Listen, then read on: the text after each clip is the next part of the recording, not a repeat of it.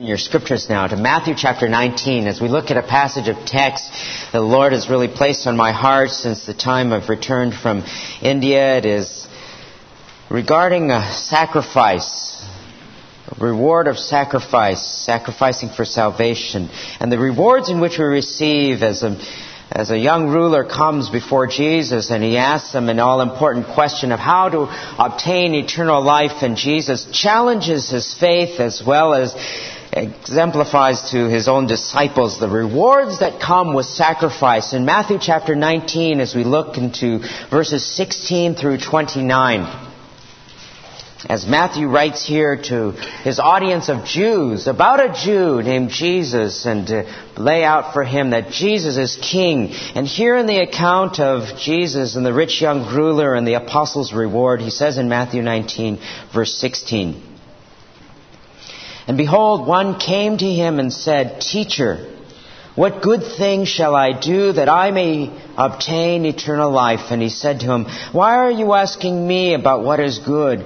There is only one who is good. But if you wish to enter into life, keep the commandments. He said to him, Which ones? And Jesus said, You should not commit murder. You should not commit adultery. You should not steal. You should not bear false witness. Honor your father and mother, and you, you shall love your neighbor as yourself. A young man said to him, All these things I have kept, what am I still lacking?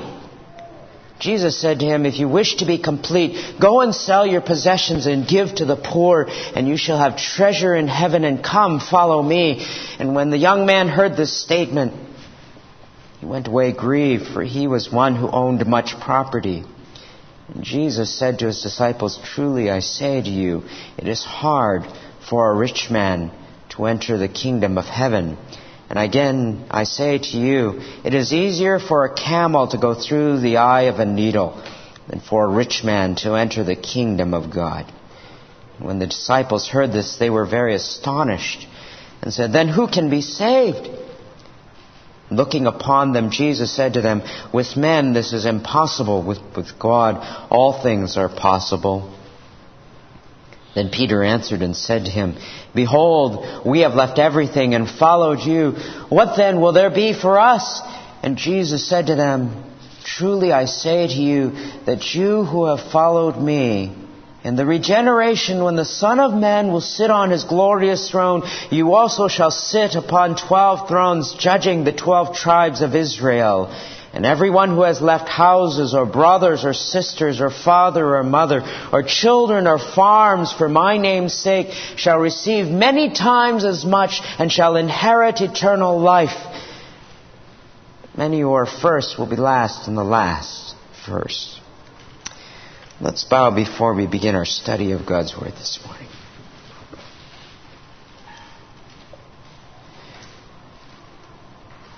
Our Father, once again, we pray and ask a simple prayer that you would open our eyes that we might see great and mighty things from your word which we do not yet know. Teach us what it is to sacrifice. In your precious Son's name we pray. Amen.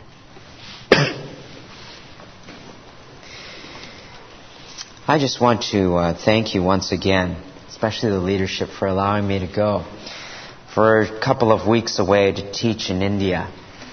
It was a real blessing to me and an eye opening experience, to say the least.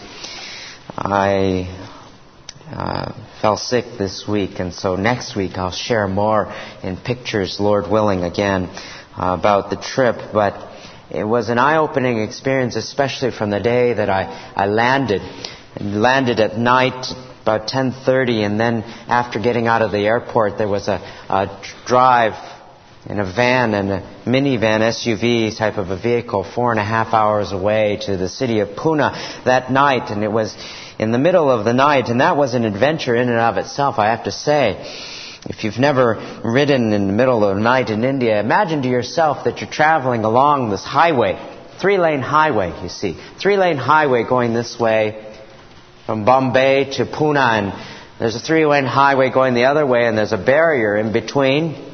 There's no lamps, you know, none of these street lights type of thing, no call boxes in case you get into any trouble. And there you are, you're driving, and I should say you're riding in, in a rented vehicle, and everyone has their high beams on. I don't know why. But they like to shine their high beams. Pitch black darkness. And there you come. You see this huge lorry, large truck coming down your side of the freeway. You know, this is all normal. And I, we're looking, this car is coming on the wrong, it doesn't matter, there's a barrier. And then the, the driver's here dodging in and out around the potholes and there's little rickshaws you see coming down the other side of the road, coming on your side. It doesn't seem to matter in the daytime when you're driving along the streets, they ride just about anything. These little auto rickshaws, little motorcycles here and there, a couple of camels coming down the street. The rule of the road is what? Whoever has the bigger car wins. And so they will go whatever direction. It doesn't matter if there's a barrier in between. That is, whoever has the bigger car, unless you're a cow. And then you're sacred, and everybody's dodging around these things. And I asked the dumb question. I said, "Well, do you have a, you know, because there were all sorts of potholes all around, and you just drove, I mean, whatever, whatever way you could get to where your destination was. Do you have a, a road repair crew?" To, to which they said, "Well, yes, we do." We're still trying to find them. And I said, well, we like to think of our roads as rather water soluble. And so there they were, you know, and, and, and, and you know, one of the rules of the road was you, you had to avoid the pedestrians. And because if you hit a pedestrian, the good chances would be that you or the driver would be dragged out of your car and beaten up. Not by the cops, but by the, the, the standbyers who thought, you know, you should know better than to hit people. And so you had to be very careful. And of course, I told my class all of these things. I was shocked. You know, people drive down your side of the freeway and all that, and they just stood there looking at me. Like, what's that's new? They said, somebody said to me later, you know, if you, if you were to tell us that all of us were driving along the right side of the freeway, going the right direction, and had everybody was following the law, we'd say, oh no, what's going on? But I wanted to thank you for your prayers because there were a couple of, a few rides like that, four or five hours, and going through the mountains and dodging various things, and it, it's a rather dangerous type of a trip. And it really hit me because last month there was a missionary, his name's Jeremy Smith, one of the teachers at the Pastoral Training Institute whom I was substituting for, sat in my house and we prayed. And we prayed for his ministry, and we talked about what I'd be doing. And he has a wife, and he has three little kids. And he was on furlough here in the States, you see, and he went back last week, Thursday, and uh, landed in Bombay. I got this email last Thursday. Dear friends, the Smith family, Grace Church missionaries in Pune, India, were involved in a serious automobile accident this morning in India. The Smiths had just returned to India from the USA. They landed in Bombay, Mumbai, India, were being driven in an SUV from the airport in Mumbai on the three hour drive to their home in Pune. About one hour outside of Pune, their vehicle collided with a truck. The family was taken to a trauma center on the outskirts of Pune for treatment. Jeremy Smith sustained multiple head injuries, and he is in critical condition. Andrea Smith also sustained head injuries and is unconscious. Little Jeremy needed some stitches, but talking and alert. Abigail's hand was injured. Nathan was not injured. Update number four. He has a seriously fractured skull and lacerations in the frontal lobe of his brain. He is stable, but injuries like that have to be watched closely for swelling, infection, etc. So Jeremy is not out of serious danger yet. Update number five, the latest one I have. The doctors are planning to operate on Jeremy's head to remove bone fragments from his brain. Jeremy will also need surgery tomorrow to repair his right femur, which was fractured. Unquote. And I thought to myself, he probably had the same driver that I had, who drives a lot of times this, those who are teachers from the school. Came home on that very same road trying to get used to the driving that they had. And You see, sometimes as you drive along some of the roads, you'll see some of the SUVs or the cars that have been totaled, and you'll see the front end smashed in because they've come into a head on accident. And sometimes it is extremely tragic. You just hope, you just hope that someone who was driving by will see you pull your body from the road and, and take it to a nearby hospital, which is what they did for he and his family. Unfortunately, there were looters who took the things out of their car. They stole the items that they had, and yet even in God's sovereignty, God was gracious because one of the people from the church happened to call him on the cell phone, and one of the looters answered the phone and told him where the accident was, and then hung up and allowed them to call their pastor who was in India, and they were able to find out which hospital he was at and care for the children. You think of afternoons like that that just came to me just a few days ago, and you think to yourself, as I thought to myself, is that the type of ministry that would be worth it? The type of life that you would take your own kids to? Would you be willing to put your, the life of your spouse and the life of your children on the line? For the sake of the Word of God, that they might teach people, to train them so that they might reach people for Christ. Would you be willing to put your life on the line, the life of your family, the life of your kids? For them, it would have been able, they would have been able to fly there to Pune, but it would have probably cost about $400 more each way. Many people would probably say, no. No, I wouldn't ever do that. If my child even catches as much as a flu, we're out of there. Or if it's dirty, you know, they don't have perhaps some of the sanitation. No way I wouldn't do that. God would have to really call me, drag me to a place like that. When I went, I wanted to learn as well as to teach. To learn from God, to learn from seeing these students, to learn from the people, to see what God would teach me as well as what I would be able to teach to them. And the thing that I learned the most as I was reflecting on the way home or reflecting having coming back is the story and the theme of sacrifice. Sacrifice for God.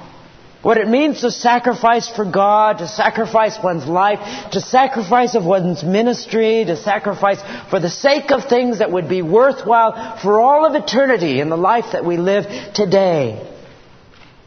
And in this account that we see here, it begins with salvation. But Jesus answers that question to Peter, who asks of him, Well, what have we got that is in store for me? Peter says in verse 29, verse 27, We've left everything. We've left everything for you, Jesus. We've come on your terms.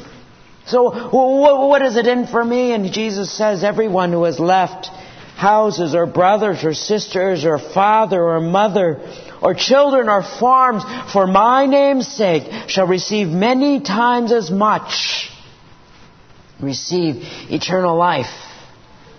That type of sacrifice is what God calls us to. And if we don't know Him, it begins with salvation and broad brushstrokes here as Jesus paints for us two major principles in the accounts here that we cannot come to God on our own terms, first of all in verse 16 to 26, and our sacrifice for Him will be abundantly repaid. Our sacrifice for Him will be abundantly be repaid. As He begins here in verse 16, that we cannot come to God, first of all, on our own terms. For here in the story, it says here, the promise comes after what happens here. A wealthy young ruler comes to Jesus. He comes to Jesus and he says, What good thing shall I do that I may inherit eternal life? That's what he says. That's what he says. What can I do to have eternal life? Wouldn't that be exciting if somebody came to you and said, What do I need to do to be a Christian? What do I need to do to get to heaven? What do I need to do to inherit eternal life? Boy, that's like a uh, that's like the question that you know what? All of us as Christians should hope that someone would ask us, "How can I get to heaven? How can I become a Christian?" We'd say what? Well, well, you know, that's that. What? Do you, you understand that? You know, maybe you've done things wrong. You're a sinner, and uh, yeah, yeah, yeah. Well, you know, and, and you need to believe in Jesus. You know Jesus is? Jesus is the Son of God. You know He died on the cross for your sins. And, uh, and if, you, if you place your faith and trust and willing to turn from your sins, then, then you could have eternal life. Would you like to do that now? We'd love to be able to say something like that. Or if maybe you're unprepared, as someone once told me, somebody asked them that, and they said, well, uh, read John. Others would say, well, you should come to church, or maybe you can talk to my pastor, or whatever it might be. But that is a, that is a gem of a question. Somebody wants to know how they can be saved. The question that is wonderful to answer because here you have the gift of salvation that you can impart to them the truth of how to have that free gift that God grants to us. Jesus doesn't answer in that way. Jesus doesn't go ahead and tell them his good, the, the, the gospel. So why are you asking me, it says in verse 17, about what is good? There's only one who is good. There's only one who is good. If you wish to enter into life, then keep the commandments. Keep the commandments? What do you mean, keep the commandments? Why is Jesus telling him this? Jesus is telling him this because he knows the heart of this man. In the heart of this man, he wants the man to come to a realization of his own state that he is in. The own state that he is in. So he says, keep the commandments. And he says what? Which ones? Which ones? And Jesus lists five of them. Go, don't commit murder and don't commit adultery. You shouldn't steal and don't bear false witness. You honor your parents. You love your neighbor as yourself. All of these things have to do with our relationship with one another. In other words, Jesus presented to him the law of God. The law of God. And the man answers, and he gets the whole answer wrong. He says, all these things I have kept, but what am I still lacking? You see, anybody in their right mind and in their right heart probably wouldn't say that who has a heart that really sees themselves as God sees them. Wouldn't say it that way. For this man had a heart that thought to himself, you know what, I've kept all of these things. I am a good guy. I haven't murdered anyone. I haven't treated my parents wrong. I'm alright. Compare me with the rest of the crowd. I, am a decent kind of guy. And in his own self-righteousness and in his own pride and his own lack of seeing his true condition as a sinner before God, he says, I've done all of these things. And that's why Jesus asks him this question. Keep all the commandments, and these are the commandments, because the commandments and the law of God were given that we might see our own sinfulness. To see that we cannot do anything to earn our way to heaven, that we can never be good enough, that we need God. Yet the man didn't see that. The man didn't see that. And so he says to him, verse 21, if you wish to be complete, then what? Go and sell everything that you have you shall have treasure in heaven. You shall have treasure in heaven. He confronts the man again with his own sin. His own sin that he might see where he's at. That he clung to the things of this world, not like the man in Matthew chapter 13 who, who wanted to buy a field because he had found a great pearl there, of great price, and he wanted to give all that he had so that he could have salvation. Jesus wanted this young ruler to see his own sin so that he might come to God in abandonment of everything that he had and to say, God, I need you. To confront him with his own sin that he might come. And the young man heard this. Was he willing to give up all that he had for the preciousness of salvation? To sacrifice everything? Was the willingness there in his heart? Was the willingness there to surrender all? The answer for him was no, for it said he had owned much property. And Jesus said, I truly say to you, it is hard for a rich man to enter the kingdom of heaven. It is easier for a camel to go through an eye of a needle. And you know what? This astonished. Look at the reaction of the disciples. When they heard this, they were astonished and said, Then who can be saved? You see, the reason why they were astonished, because in their Jewish mindset, if you were wealthy, if you had a lot of possessions, You were blessed of God. You were in God's favor. It doesn't matter what your heart was. The assumption was you were right before God. God blessed those who are rich and God gave to them everything such that they were seen favorably in the, in the eyes of God. And they would be going to heaven of all people. Those who were wealthy would go to heaven. In fact, the rabbis taught that it was virtuous to stockpile wealth. In fact, it would, they were teaching too that if you gave more than a fifth of all that you owned to God, it was considered sinful. And it was really a teaching that would pander to themselves, that they might be able to hoard more for themselves. And giving of alms, giving of, of offering was seen in a way to buy one's salvation. That's why the disciples were shocked. And that's why they said, boy then, who can be saved? If the wealthy cannot be saved, who can be saved? Jesus says, with men, this is impossible. But with God, all things are possible. We do not come to God on our own terms.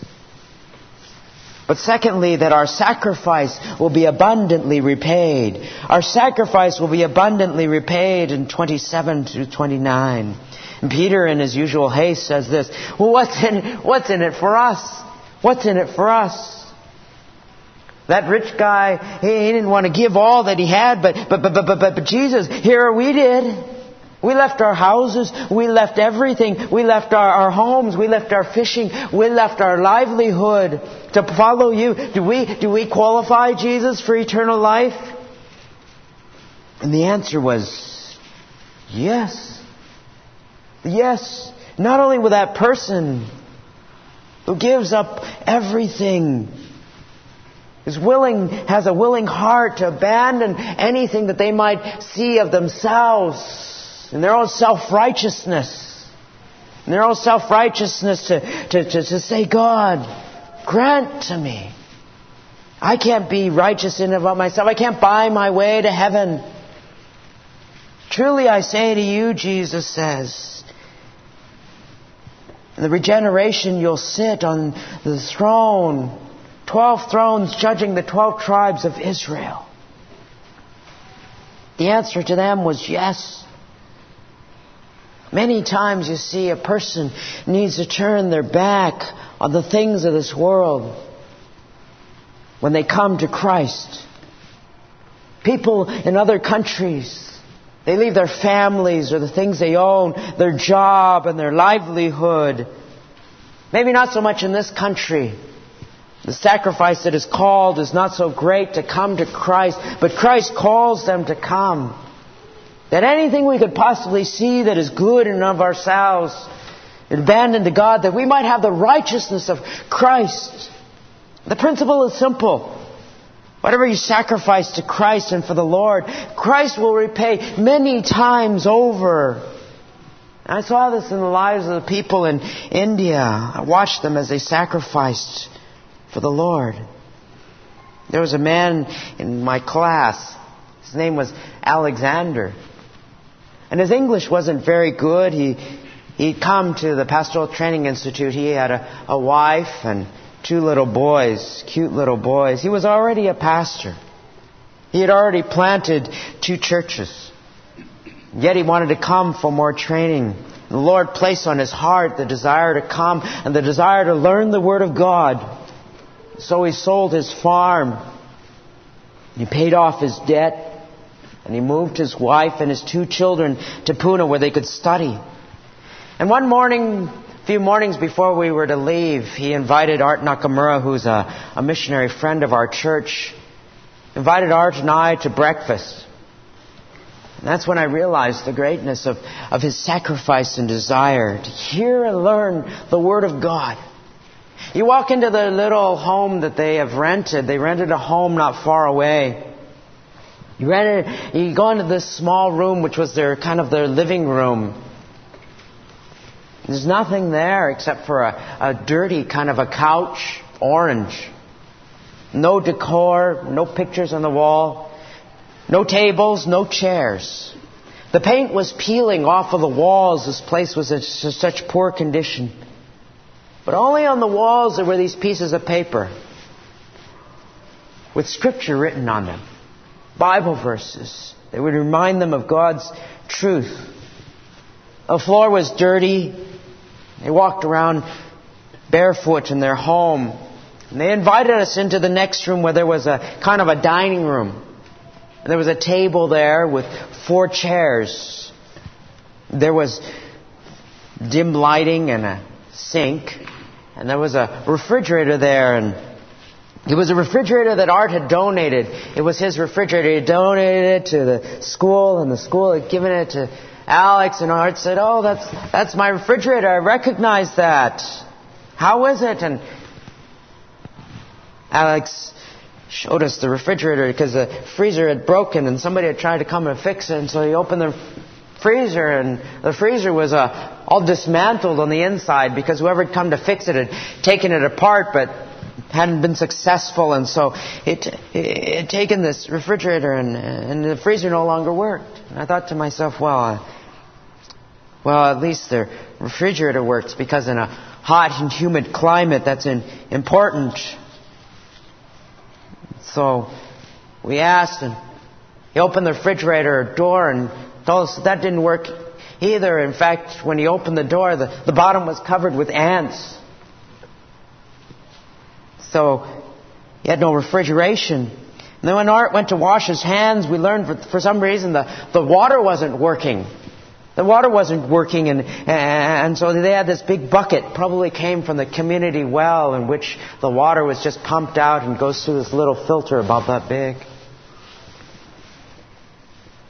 No running water, and we found out later too as we talked uh, that the roof leaked water, and when it rained, the monsoons had come, and very little furniture, and we had this very simple breakfast. Very little simple breakfast of a, some type of uh, what they call idli, and then some curry with egg on top, and eat with their hands, you know. Very little furniture, no refrigeration, no running water, the roof leaks, and there he was raising two little boys. How would you feel if you had to live in a place like that?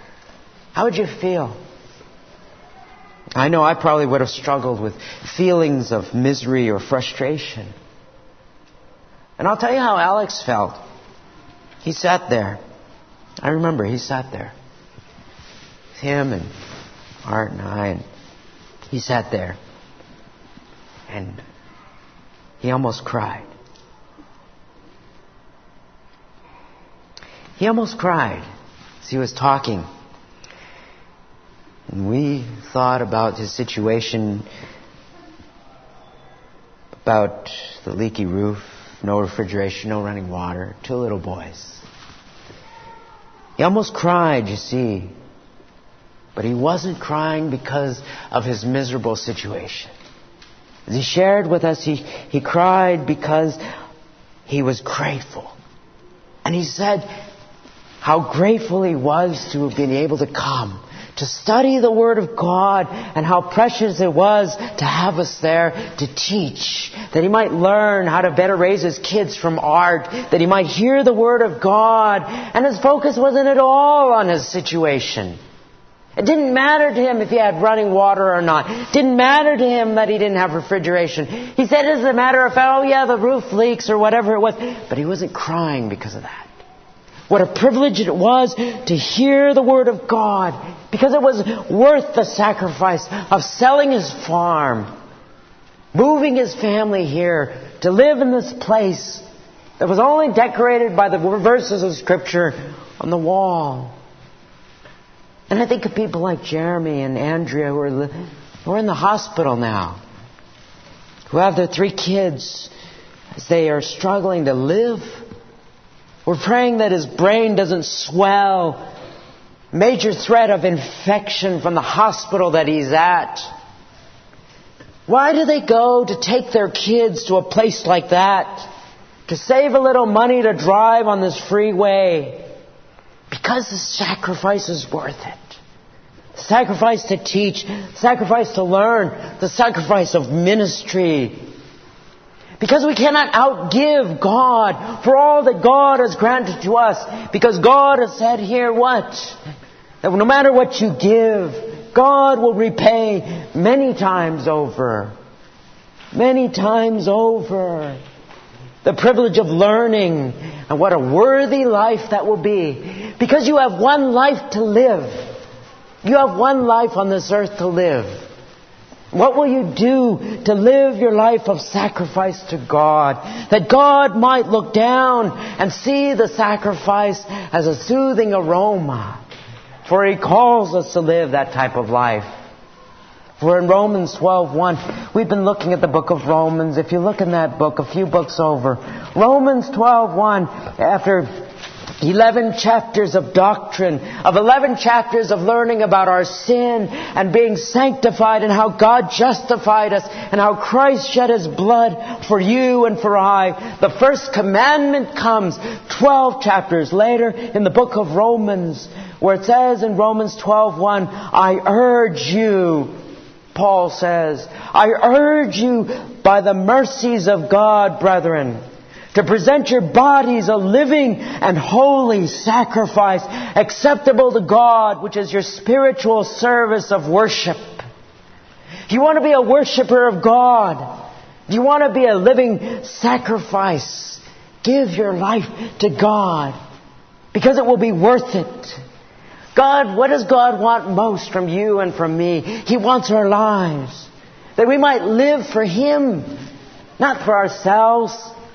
And I'm convinced as I come back that most people here do not know what it is in the States to truly sacrifice as others do around the world. There are people in our in the class who want to go out and they want to go to places. I ask them, what do they want to do? What do they want to do in their future? And they want to go back. One student's from Burma, and he come, came all the way to India to study. And he says, you know, I want to go back to Burma to be a missionary to my people. Why? Because I know that missionaries from outside aren't allowed in. But I can come and learn and go back and reach my people. Other places that, that they want to go are places that are dangerous. One graduate recently, then we went to another week there, the weekend trip. He went to a Nasik, which was a city of, of temples. Very idolatrous place without a church. And go there and to, to, to, to preach the Word of God so that they might know to risk their lives to bring his two kids there as well. A place where they don't know anyone and their culture is different than that culture. But they stretch themselves because it is worth it. The call of God on the life to go where God would call them to go. We sacrifice for God here if, oh, it's convenient. If I have time, or if I have it's just some extra money, or whatever it might be. But we don't stretch ourselves to say, is God desirous that I do this? Or go here or follow Him? Even though it might be difficult, or even though it might be dangerous, if God calls, we go. We go. We sacrifice for God, sacrifice for God, and God says, I will repay you many times over. The Bible tells us when we do it in our times, God repays. And so we ask ourselves, what is my life like? What is my life like? Is my life a sacrifice towards God? Or do we hold so tightly to our plans, our desires, our dreams, our comforts, our conveniences, our wonderful weekends when we can rest or whatever it might be? We hold so tightly to our, our studies, our school, our grades, our career. What, what is life about? It's about me. It's about my selfishness, about my desires, about my self-fulfillment, about my self-centeredness, about my self-improvement. And in all our selfishness, people become more and more discontent because it's so unfulfilling. They're not where God wants them to be, and they begin to blame others for it. And the reality of is, when we truly do what God wants us to do, then we'll find that we'll be fulfilled. Reality is that we're so blessed here, isn't it? We're so blessed here in the States. You want to grow in the Lord? I, I, you know, I watched as was Art brought some books to a pastor, a graduate, and he opened those books. He opened those books from that box. And books, they're, they're much too expensive. He can't afford them. He opened that book, they were commentaries or a theology book. He, he held them. He was blessed. It's a sacrifice that he has given up so much. And yet, what do we have here? We could take a class and learn more about the Word of God, but we don't. We can go and this afternoon go to a Christian bookstore and buy a book and read and study and grow that we might have an impact on this world, and we don't. We'd be more concerned about a leaky roof than about how precious it is, like Alex, and cry by the fact that we can learn the Word of God. No, it's not too convenient. No, I don't like that evening. No, I, I, I just don't want to spend that kind of money or whatever it might be. We can do all sorts of things to grow when others don't. We sacrifice for the ministry. To live a life that God calls us to of selflessness, of self-denial, of self-sacrifice and unselfish living. That is what God taught me. That is what God taught me through the lives of these people. And as people go and we see how much they give, how little they have, and what they do with what the little that they have to give to God in a way that would be of their lives, of risking their children and risking their own families, that others might be blessed by the hearing of the Word of God. That's why Jeremy lays in a hospital today with his wife and his kids who are now being cared for by someone else. He lays in a hospital that people like Alex might be blessed. That they might, in turn, go out and plant perhaps more churches for the kingdom of God. Because you cannot outgive God. You cannot sacrifice so much that God has not sacrificed more for you. And it is because of that that we are motivated to, to do for God far beyond that which we could ask or think, and God will repay. And that is the promise of God, that we do not come to God on His own terms, and when we come to God on His terms, to grant to Him what He desires of us of our own lives, as a living sacrifice, God repays far beyond what we could ever ask or think. Let's pray. Our Father in heaven, it's been a difficult few days, Lord, for many. As I know, Father, the families of Jeremy and Andrea are even trying to fly over there now to be by their son and daughter's bedside. We pray, God, for them, that, Father, they would survive, live, that they, Father, would be able to continue the work which you've called them to do. The work which is such a blessing, Lord, to those who have given all, that they might hear and learn your word.